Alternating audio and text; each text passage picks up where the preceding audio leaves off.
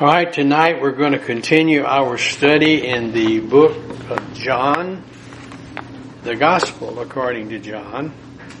And uh, I did want to do something a little different tonight because uh, our church is really uh, based upon Bible doctrine and the importance of doctrine. And I think uh, if most Christians were like me, I went through a period of time when I was a Christian and even went to the big Baptist church, uh, but uh, I didn't have anything, any idea about what doctrine was or the importance of it. So I got to feel like if I'm that way, and uh, maybe there's other people out there. So there's a song entitled "Fat Baby."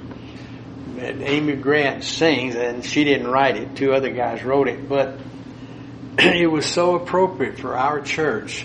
I thought I would introduce it because you know you're supposed to introduce something before you start talking. You know that's speech 101. But uh, I thought I would read it. It's uh, just the words. Obviously, not going to sing it. But it says, "I know a man. Maybe you know him too." You never can tell. He might even be you. He knelt at the altar, and that was the end. He's saved, and that's all that matters to him.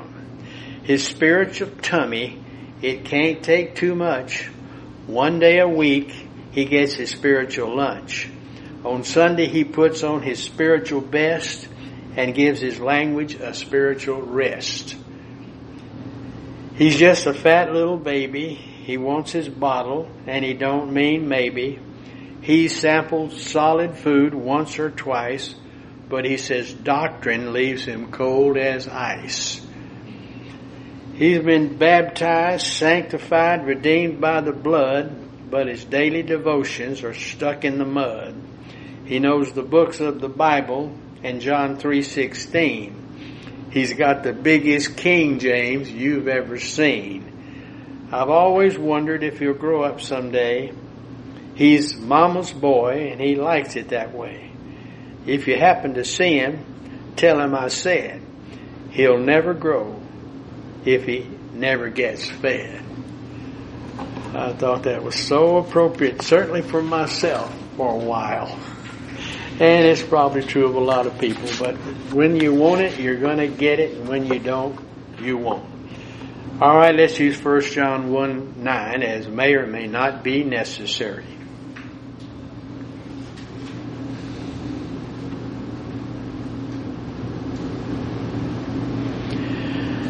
Father, we're grateful. Grateful that we can come together and worship. Grateful that we can cycle Bible doctrine and thus become more like our Lord and Savior. Now guide us and direct us as we do recognize that all scripture is God breathed and is profitable for doctrine, for reproof, for correction, for instruction in righteousness, in order that the man of God might be perfect, thoroughly furnished unto all good works. For I ask these things in Jesus' name. Amen. All right, last week I taught in part John 14, 7 through 12, where we took a note of how Jesus' disciples, later to become apostles, had fulfilled John 14, 12. When the clock struck 745, we were about to review several Old Testament miracles, uh, and we're going to review and then pick up new material on page 2. But first I want to quote again from Lewis Sperry Chafer referring to the kingdom age and how important it was for us to understand dispensations. And we do have on the podcast now the a, uh, well actually we have it on the internet and I'm about to put on the podcast the doctrine of dispensations. It is of course one of Pastor Merritt's study books so you can Again, go to westbankbiblechurch.com and go to streaming audio of services and you can then ask for Pastor Merritt's study books and you will find the doctrine of dispensations. So here's what Lewis Sperry Chafer, the founder of Dallas Theological Seminary, former special assistant to C.I. Scofield, had to say.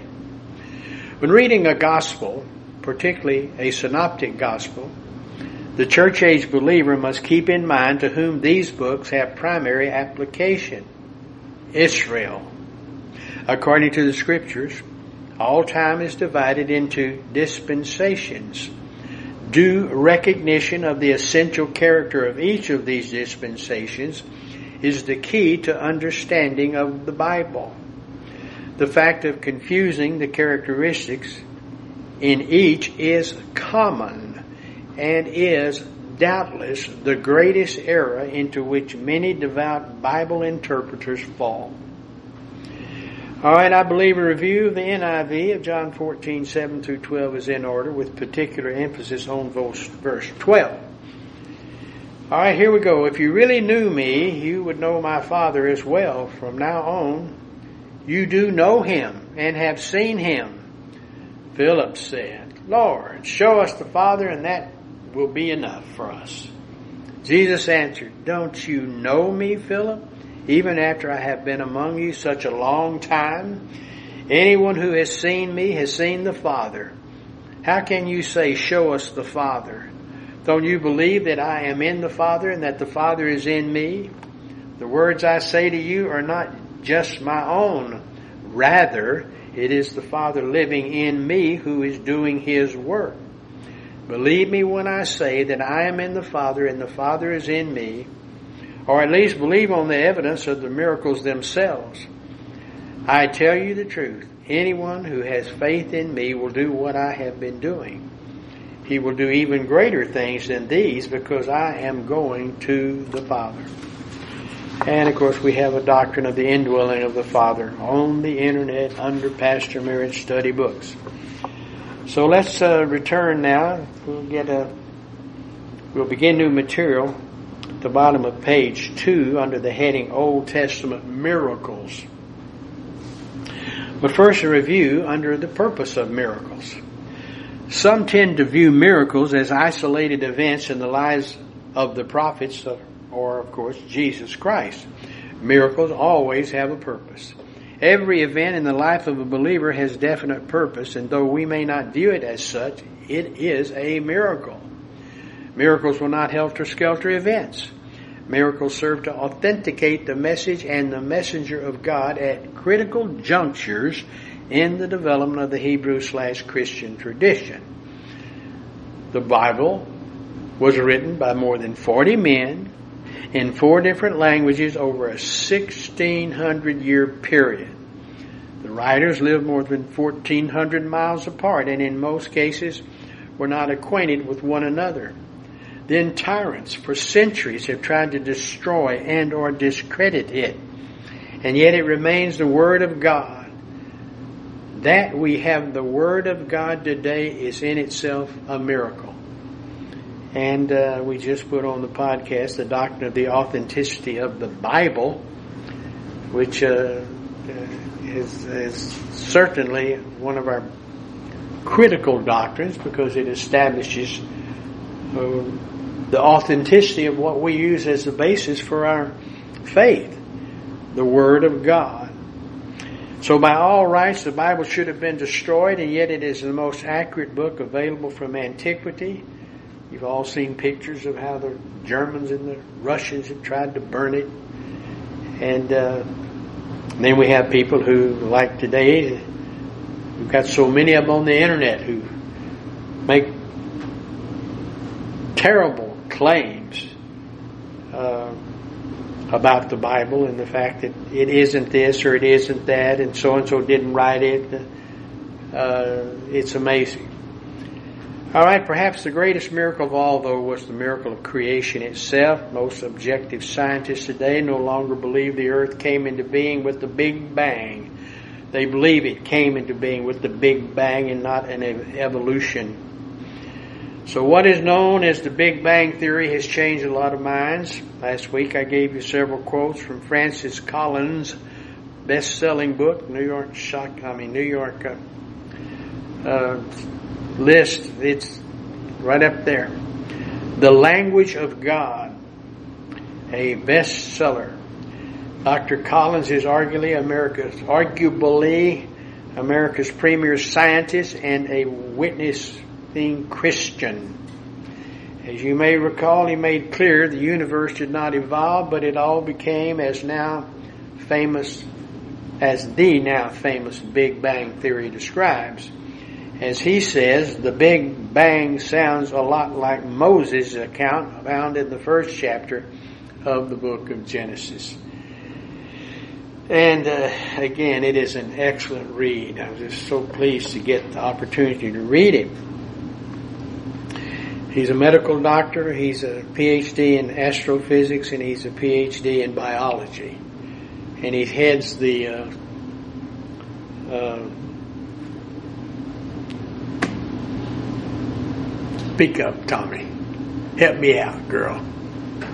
I, I was just thinking, if his genome work, is that what you're talking about? And he's in charge of the genome He's a, uh, project? they're two great scientific organizations, and he was appointed by uh, Obama.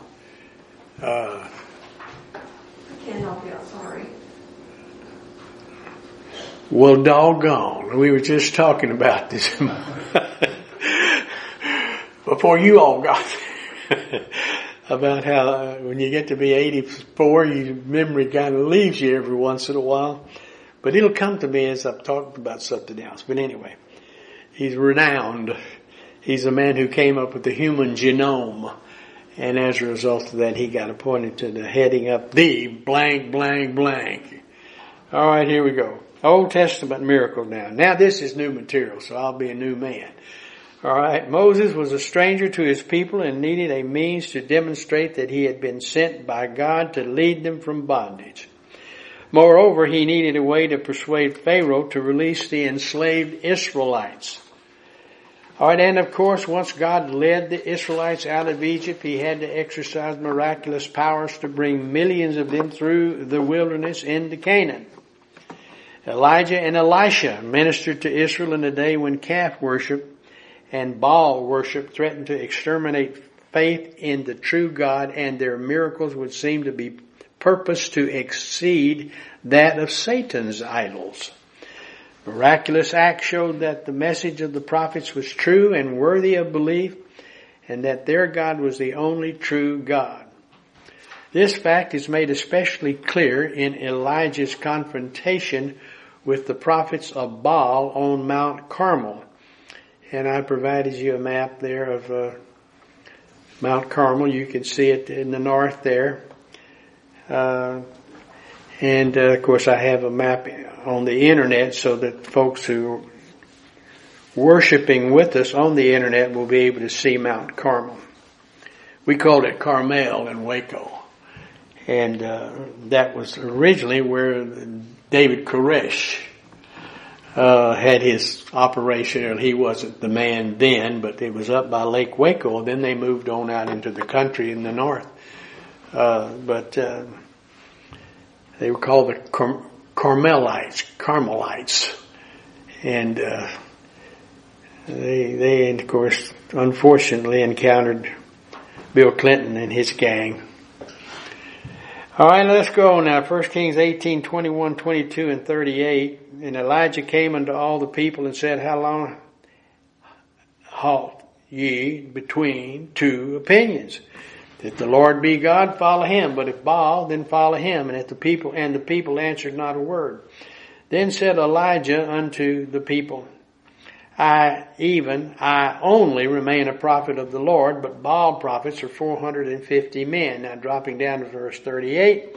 Then the fire of the Lord fell and consumed the burnt sacrifice and the wood and the stones and the dust and licked up the water that was in the trench. You remember that story. He wanted to take on Baal and the prophets of Baal and so he said, you know, let's make us a sacrifice out there and we'll see if the Lord eats it. Sends fire down to heaven and he burned it and and he said, now you, he tried first of all to get Baal to do it and nothing happened. So he made fun of him, you know. He said, well, maybe he's asleep. Let's everybody get around here and shout at him. Wake him up. And, uh, they saw nothing happen. Well, then he said, well, let's see what God can do. He said, but let's make it hard on God. Let's go get the water and let's put water all around it, you know, and let's see if God can eat it with his fire. And of course God did. Alright, now verse 39, when all the people saw it, they fell on their faces and they said, the Lord, He is the God. the Lord, He is the God.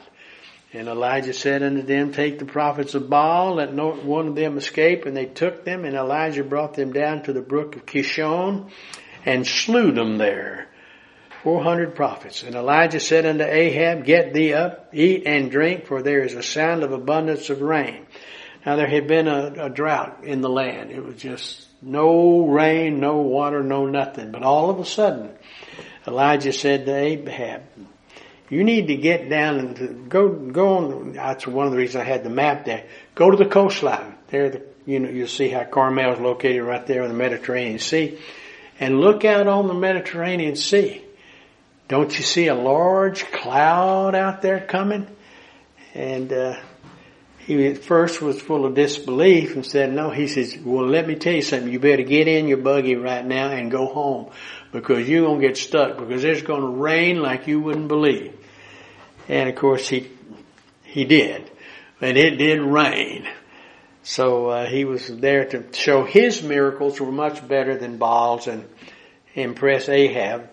But then he lost faith, you'll remember, and he took off running and uh, he grabbed a quick snack, which lasted for a long time, and he went all the way down to Beersheba, which is a long way, and hid in a cave and felt sorry for himself. And and God had to encourage him, you know, God spoke to him in a still small voice. And he had told God, you know, I'm the only one who hasn't bowed his knee to Baal. God said, no, no, there's 7,000 that haven't. So that was the pivot. Wasn't a very big pivot, two million Jews, but that was the pivot that permitted Israel to be blessed for another 150 years. Alright, so Elijah said to them, take the prophets of Baal and kill them, and they did. And Elijah said unto Ahab, get thee up and drink, for there is a sound of abundance of rain.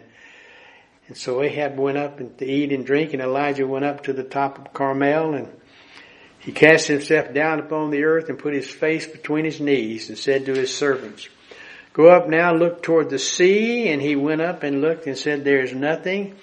And he said, Go again seven times. and they did. And uh, it came to pass at the seventh time that he said, Behold, there ariseth a little cloud out of the sea, like a man's hand. And he said, Go up and say unto Ahab, Prepare thy chariot and get thee down, and that the rain stop thee not. And it came to pass in the meanwhile that the heaven was black with clouds and wind, and there was great rain. And Ahab rode and went to Jezreel. And the hand of the Lord was upon Elijah, and he girded up his loins and ran before Ahab to the entrance of Jezreel. Daniel and his associates were thrust into positions of leadership in a day when the temple uh, and Hebrew political power had been destroyed. And when a large percentage of the leading members of the Hebrew community were exiled, that's when, of course, that all that took place. That's 1 Kings 18, 4 through 3, uh, and I mean 4, 3. And then we also have 1 Kings, that entire story. You can read about uh, those wonderful events that took place. But then we had as another example of Daniel. Daniel, you know, Shadrach, Meshach, and Abednego, and many others. Uh, they were carried off and they submitted to authority and uh, became leaders in Babylon first and then later in Syria. I mean, uh, in uh, those who cap- captured, I mean, uh, conquered uh, the, the Syrians. All right, and those also who conquered the, Babylonians. Those would be the Persians, Medes and the Persians. All right, here we go. Numerous questions must have rushed through the minds of the exiles. We're talking about Daniel now. And uh, here some of them are. Did God any longer exist? Was he through with them? Were the Assyrians and Babylonians right when they taunted that their gods had greater prowess than the God of the Hebrews? Was the Hebrew God a local God able to protect his worshippers but only in Palestine? Did God have power now that his temple was gone and he had no house in which to dwell? Well, the miracles that were performed in Babylon gave ringing answers to all these questions. The God of heaven was the one true God, universal in his power and loving in his tender watch care over his own. He honored the testimony of his faithful servants. Notice Daniel 6:16. Then the king commanded and they brought Daniel and cast him into the den of lions. Now the king spoke and said unto Daniel, Thy God whom thou servest continually, he will deliver thee. Now the king had a lot of respect for Daniel and he liked Daniel and he thought, well, Daniel's going to be okay. So he put him into the lion's den. And during the night, the lions didn't do anything to him. Uh, I'm sure that he rubbed their head and they purred and uh, they had a nice time down there. But when he came to the den, the king came to the den in the morning. He cried with a lamentable voice unto Daniel. And the king spoke and said to Daniel, O Daniel, servant of the living God, is thy God whom thou servest continually able to deliver thee from the lions? And of course, that happened. Alright, he showed the image, that the image of Nebuchadnezzar was nothing compared to his power, God's power. Alright, now that was again another miracle. I'm going to start with Daniel 3 1. Nebuchadnezzar the king made an image of gold whose height was three score cubits and the breadth thereof six cubits. He set up, set it up in the plain of Dura in the province of Babylon. Then Nebuchadnezzar the king sent to gather, gathered together the princes, the governors, the captains, the judges, the treasurers, the counselors, the sheriffs, and all the rulers of the province came to the dedication of the image which Nebuchadnezzar the king had set up. And everybody was supposed to bow when a certain song was played. I guess it was, you know, like the national anthem where you're supposed to stand and put your hand over your heart. But these guys were not about to do that because they were going to do what God would have them to do, and that's not worship that great big giant image. And so there were certain Jews, that is to say, the, those who had been exiled, they weren't going to, they weren't going to worship. And they had leaders, of course, Shadrach, Meshach, and Abednego. They went, they were taken exile in the, in the, uh, 606 BC exile. So there they were. And they were supposed to bow before that great giant idol. And some of the guys didn't like that, who were, of course, worshippers of the, the idol. And they went to the king. They said, O king, have not regard thee they serve not thy gods, nor worship the golden image which thou hast set up. So he answered and said, Lo, I see, uh, I don't know, I'm getting ahead of myself. Uh, in between all these scriptures, they took them and they put them in a, in a uh, furnace. The furnace was so hot that when you opened it, uh, it killed some of the guys who opened it. It reminds me when I working at Safeway one time. And they had this great big place where you opened up a huge furnace and we burned the boxes. And, uh, uh, when you didn't have anything to do, you went back there and you put the boxes in the furnace. Well, that store, unfortunately, had had a fire about two years before. And I was just a high school kid, so when I opened it, I, it, it, reminds me of this story because when I opened that furnace door, the flames, somebody had filled it full of boxes. The flames came out and caught all the boxes, you know, on fire that were behind me. and so rather than go tell anybody anything, I ran and got a bucket and threw it on the fire. And of course, you know, when you put water on fire, it smokes like you wouldn't believe.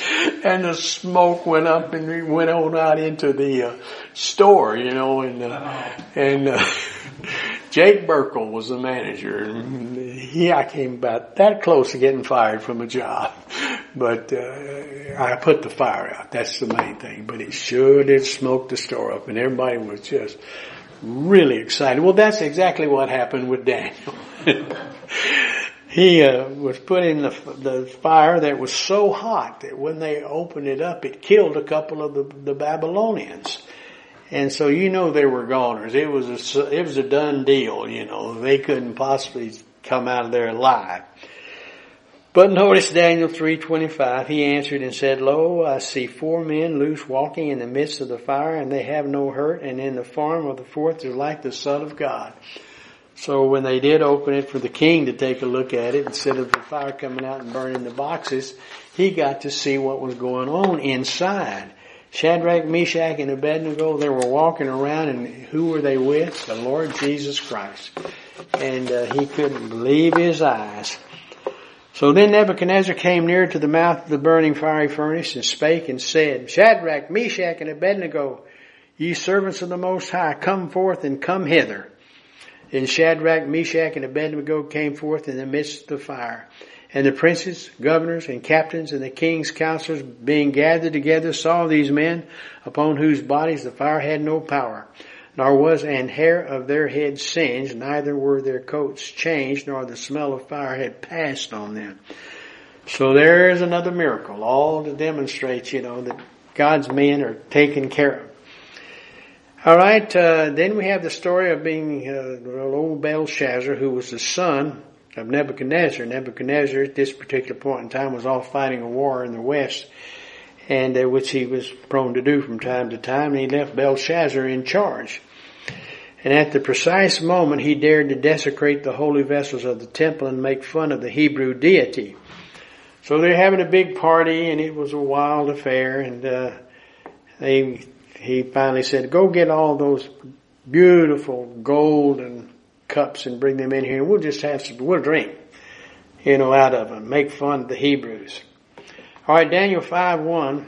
Belshazzar the king made a great feast to a thousand of his lords and drank wine before the thousand. Belshazzar, Belshazzar whilst he tasted the wine, commanded to bring the golden and silver vessels which his father Nebuchadnezzar had taken out of the temple which was in Jerusalem, that the king and his princes, uh, his wives and his concubines might drink therein. Then they brought the golden vessels that were taken out of the temple of the house of God, which was at Jerusalem, and the king and his princes, his wives and his concubines drank in them. They drank wine and praised the gods of gold and of silver, of brass, of iron, of wood, and of stone. In the same hour came forth fingers of a man's hand and wrote over against the candlestick uh, upon the plaster of the wall of the king's palace, and the king saw the part of the hand that wrote. So you have, uh, first of all, you see the uh, some form of a man's hand, and then the fingers begin to move. You know, that had to be a really eerie sight, you know, on the wall, you know, and he began to, the fingers began to write. Uh, and of course they wrote something which has to be interpreted.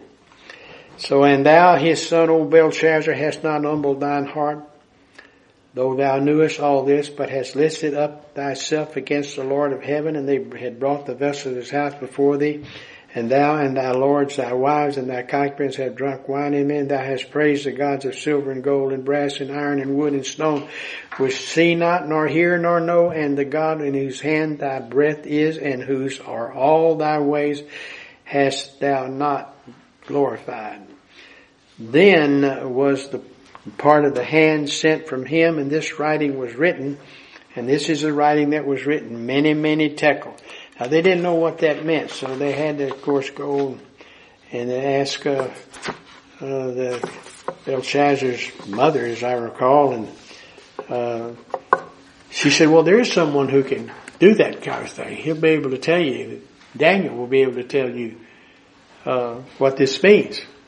So the, he went, they went and got him and he interpreted and this is the interpretation of the thing, mene meaning, numbered thy kingdom and finished it.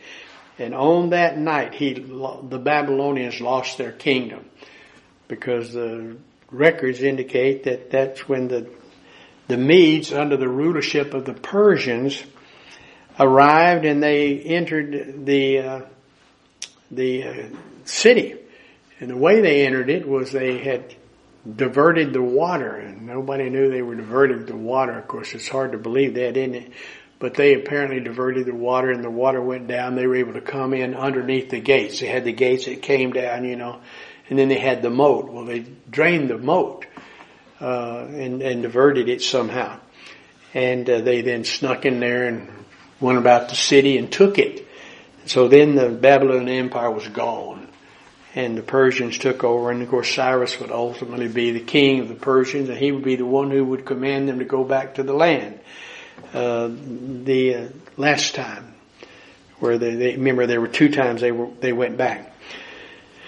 But a miracle, you know, and the purpose of the miracle was was to fulfill was fulfilled because it wasn't it wasn't uh, Babylon who was to continue. Why? Because Isaiah had said Cyrus was going to take charge and would direct them to go back to the land to rebuild the city, not Artaxerxes, the Babylonian. So uh, uh, it was it was needed, and uh, so we had really two miracles. One that Cyrus would predict that, and in uh, Isaiah would record it, and uh, then it would happen in a very mysterious way. So a people torn from their homeland and their customary worship patterns needed such a demonstration of power to carry them through the days of captivity. Alright, the fact that the Hebrews were not assimilated into the Mesopotamian population but maintained their distinct nationality, that's a miracle of unto itself. It is even more remarkable that so many of those people who came to Mesopotamia as prisoners of war and slaves rose to prominence in Babylonian and Persian society. Alright, now then let's go to Daniel 248 and 49. Then the king made a, made Daniel a great man. This is how much he appreciated him and how he gave him a charge of most, well, all of the kingdom at one time, but still, of course, working for uh, first Nebuchadnezzar, then Belshazzar, in the absence of his dad, and then later on as uh, serving, remarkably serving the Syrians. I mean the uh, Persians. So it is even more remarkable that so many of those people who came to Mesopotamia as prisoners of war and slaves rose to prominence in Babylonian and Persian society. All right, uh, now let's talk about the miracles of Jesus. But let me let me read you Daniel two forty eight and forty nine first. All right, then the king made Daniel a great man and gave him many great gifts and made him ruler over the whole province of Babylon and chief of the governors over all the wise men of Babylon. Then Daniel requested of the king and he set Shadrach, Meshach, and Abednego over the affairs of the province of Babylon. But Daniel sat in the gate of the king. All right, now we're going to look at the miracles of, of uh, Jesus. But before we do, it's the National Health Institute. the National Health Institute. He's in charge of that. And that's Francis Collins, uh, again, who is, I said he was a doctor of medicine. Well, he tells one of his little stories in the, uh, about being a doctor.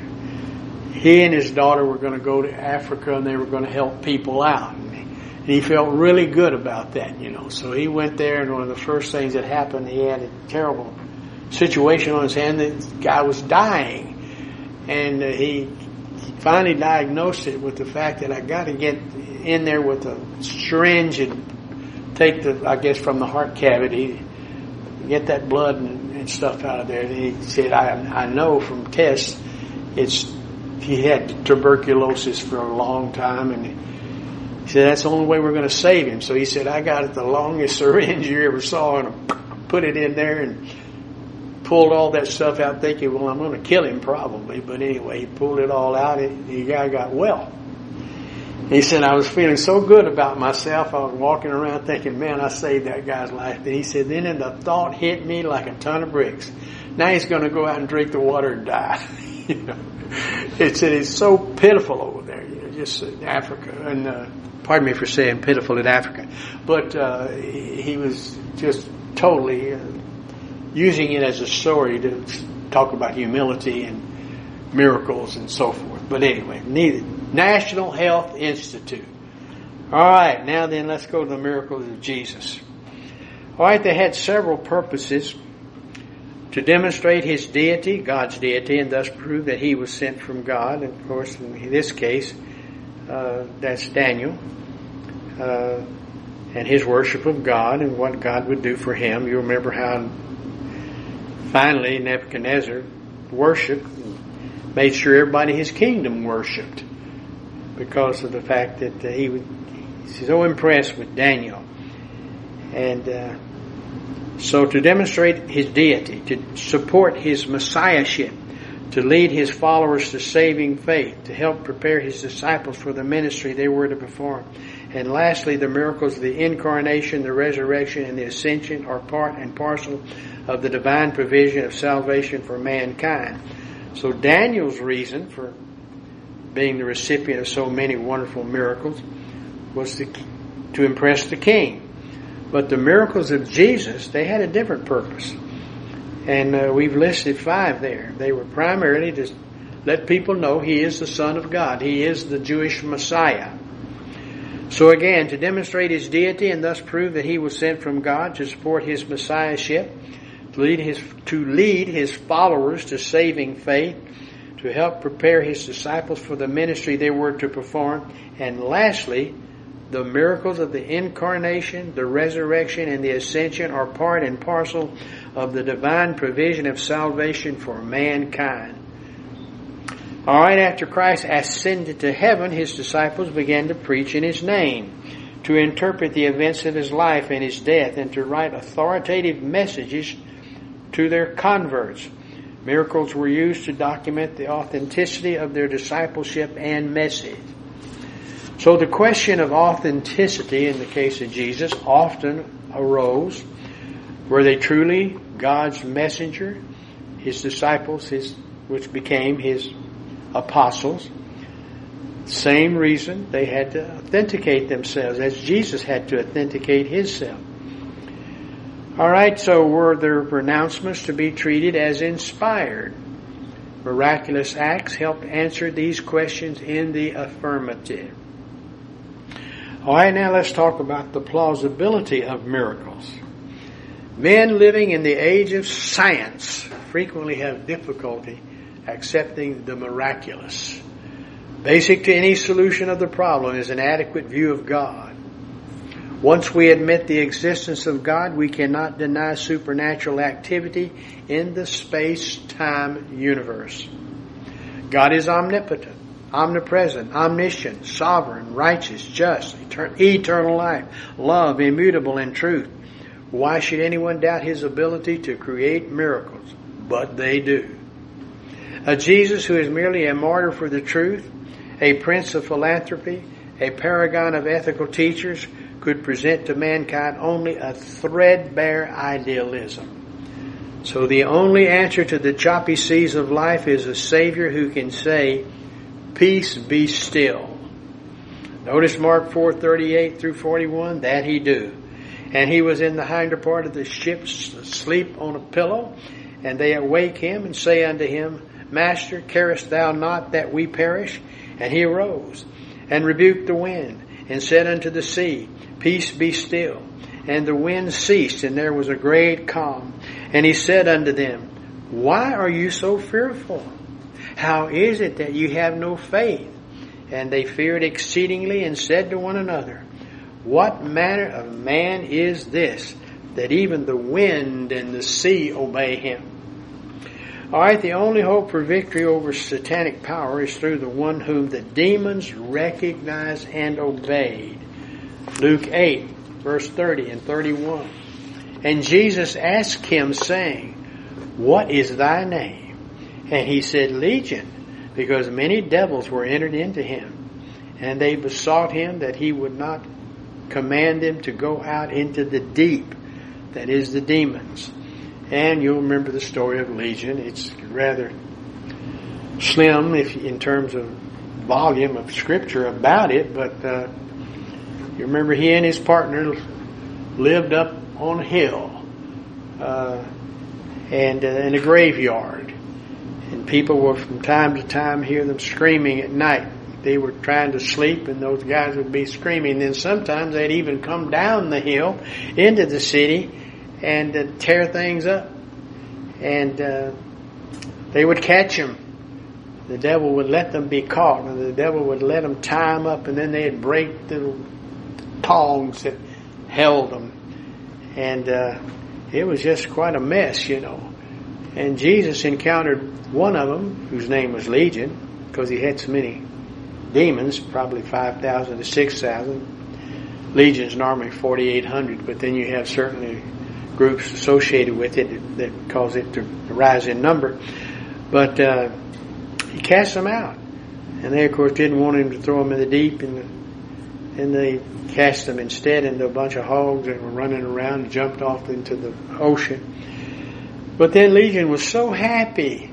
He was so happy because he had been tormented so by these demons that he was just so pleased with the Lord and he wanted to go with the Lord and the disciples as they made their way down the hill to their boat on the Sea of Galilee. And so he was right there with them. He was going with them and Jesus turned to him and said, hold it. You don't go. You don't got no ticket. He said, but instead you uh, are going to be my witness in this area. End story. Never hear another thing about Legion. But don't you know he was a witness? I mean, we used to think about guys with to get their letter jacket. I know a couple of Baylor football players went to Baraka and they went in and stood up in front of the church and had their big B on there, you know, and told them, you know, well, Legion had his own jacket on, you know, and he was impressive. And, uh, uh, it was, uh, odd that we heard nothing more about him. All right, let's go on. So the only hope in this life and the next lies in the one who is the Lord of life and death. 1 Corinthians 15, 16 through 23. For if the dead rise not, then is not Christ raised?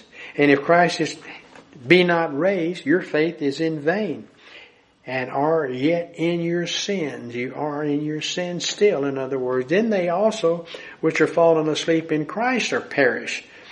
If in this life only we have hope in Christ, we are of all men most miserable.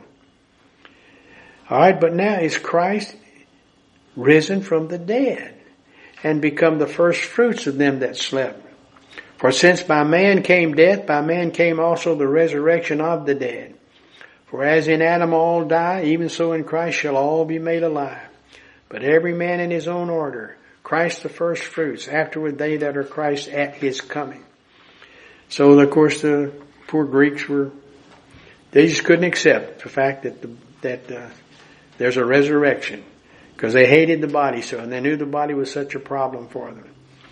And of course, Paul explained it to them how it's different. Your body's not going to be anything like the one you've got now. Think about the oak, the little acorn that goes in the ground. You know, it's just a little acorn, but when it comes up, it's a big oak tree. So he used that as an example, and hopefully it took with some of them. All right, the only hope for the soul rests in the one who died for our sins and rose again and ever lives to make intercession for us. All right, what about the miracles today? Well, I think probably since it's time to stop, we'll stop right there because I do want to give an invitation. Uh, this has been an unusual lesson uh, in many ways, not the least of which is the fact that uh, we know we have a Savior who can perform miracles and does perform miracles, and our country today needs a miracle. It needs several miracles.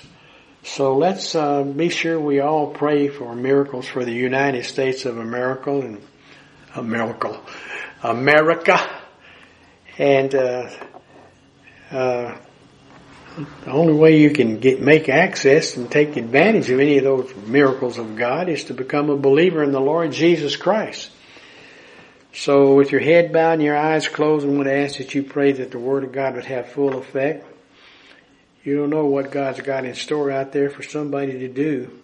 You don't know what God has for anybody except first, well, first to start with faith alone in Christ alone. And that's a responsibility of every man to address himself to that problem when God the Holy Spirit approaches.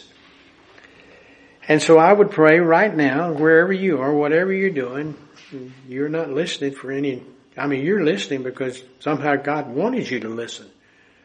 And I'm going to tell you how you get saved, pardon the expression. Well, you believe on the Lord Jesus Christ, as the scripture says, and thou shalt be saved. As many as received him, to them gave he power to become the sons of God, even to them who believe on his name. All we like sheep have gone astray. We have turned everyone to his own way, and the Lord hath laid upon him, Jesus, the iniquity of us all. So right where you are, whatever you might be doing, you can tell God the Father, I am believing on God the Son, and you will be saved. I'll pause now for just a moment, and then I'll give our, our benediction, and uh,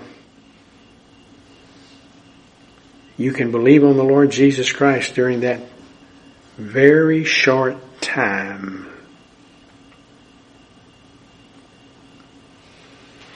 Father, we're grateful for the privilege of living in this great country of ours. Now I would ask that God the Holy Spirit would take that which I have presented, make it real, in order that we might become more like our Lord and Savior, even Jesus the Christ, in whose name I pray. Amen.